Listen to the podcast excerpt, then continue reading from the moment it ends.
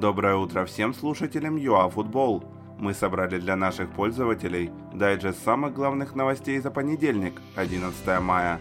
Все в одном месте и в аудиоформате. Медаль за Зули, тренировки Динамо и ковид у украинского игрока. Поехали!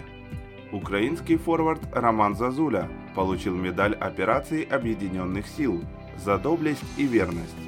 За последние годы Роман не один раз помогал украинской армии в качестве волонтера. «Служу народу Украины. Спасибо», – написал Зазуля в Фейсбуке. Правительство Великобритании разрешило возобновить чемпионат Англии и другие спортивные турниры в стране с 1 июня. Матчи будут проходить без зрителей.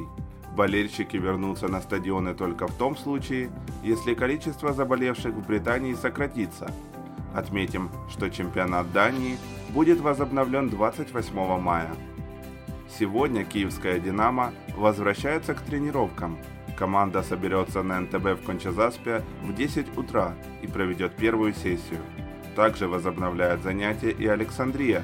В 9 часов игроки команды «Шарана» сдадут ПЦР-тесты на COVID-19. Тренерский штаб уже прошел процедуру. Все здоровы. Украинский защитник Минска Евгений Чаговец отправлен на карантин. У игрока подозревают коронавирус. Местные СМИ заявили о том, что игрок сдал положительный тест. Впрочем, в клубе пока не спешат с выводами. Сообщается, что команда отправлена на двухнедельный карантин. Компания City Football Group, которая принадлежит Dhabi United Group, сообщила, что приобрела бельгийский Ломел. Это уже девятый клуб шейхов. В собственности компании находятся также Манчестер Сити, Нью-Йорк Сити и другие. Это были все актуальные новости за понедельник, 11 мая.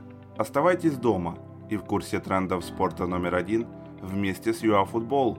Берегите себя и своих близких.